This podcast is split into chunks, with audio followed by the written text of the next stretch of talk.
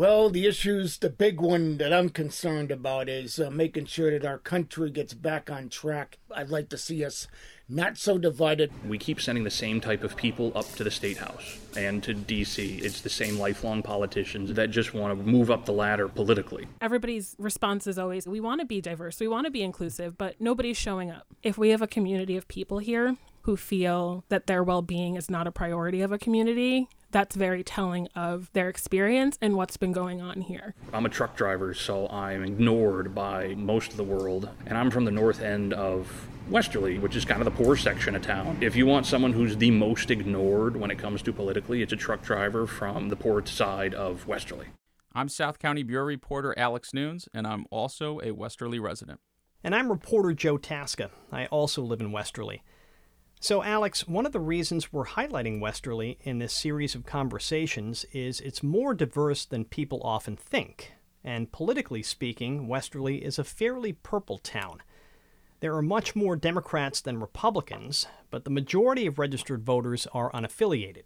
And when you talk to people, you hear them bring up a wide range of priorities, both nationally and locally. It's very irritating to me that there are people who work in this town who cannot find affordable housing in this town. I think it's a scary time to be a person with a uterus right now. There's already abortion bans in a ton of states. Well, I think for me, there are two existential threats faced right now. One is climate, the second existential threat is nuclear weapons. When I look at a candidate, whether it's on the national level or local level, I look and see what, what are they saying about these two issues. Joe, one trend we've seen in Westerly in recent years that mirrors national politics is the advocacy around racial justice becoming more visible in town. Westerly is predominantly white, but the population of people of color is growing. And following the murder of George Floyd, more people of color have gotten involved in local politics. They're holding protests, meeting with different office holders, and in a couple of cases, deciding to run for office themselves. One of them we'll hear from in this series is Kevin Lowther. He's the only black candidate for town council this year. He decided to run after watching a candidate forum last election cycle and being disappointed by what he was hearing. I just was not being represented. You know, when they ask questions about, you know, is there systemic racism in, in Westerly or, you know, should Juneteenth be a state holiday? I just saw that there were just a lot of candidates who had really not had to consider that perspective. Like many communities across the country, Westerly has also seen this tension between viewpoints on race and gender and other cultural issues play out in discussions about the future of our schools. That's right. You have a small but vocal group of right leaning residents making an issue of how race and gender and U.S. history are taught in our schools.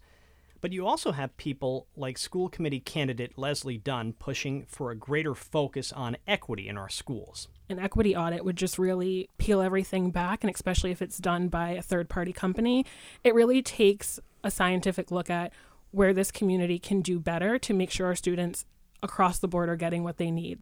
And Joe, it wouldn't be a complete conversation about Westerly without some discussion of the continuing battles over shoreline access. That's private parking? I'm just going down to the end real quick. You need, you don't have a pass. I'm sorry. That's a security guard in the exclusive Weekapaug section of town, recorded turning away a shoreline access advocate at a blocked off beach. You want me to get the police here and settle it? This debate over who controls access to the beach and who gets to go where has gained a lot of momentum in several coastal states in recent years. And it's an especially important issue here in Westerly.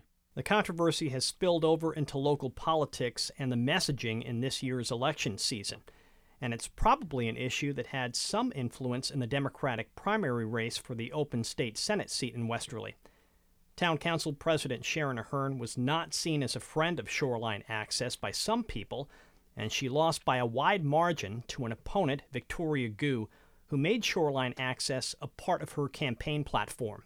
All right, Joe, we'll have to leave it there for now. Looking forward to more conversations in our special election series of One Square Mile Westerly. Yes, much more to come.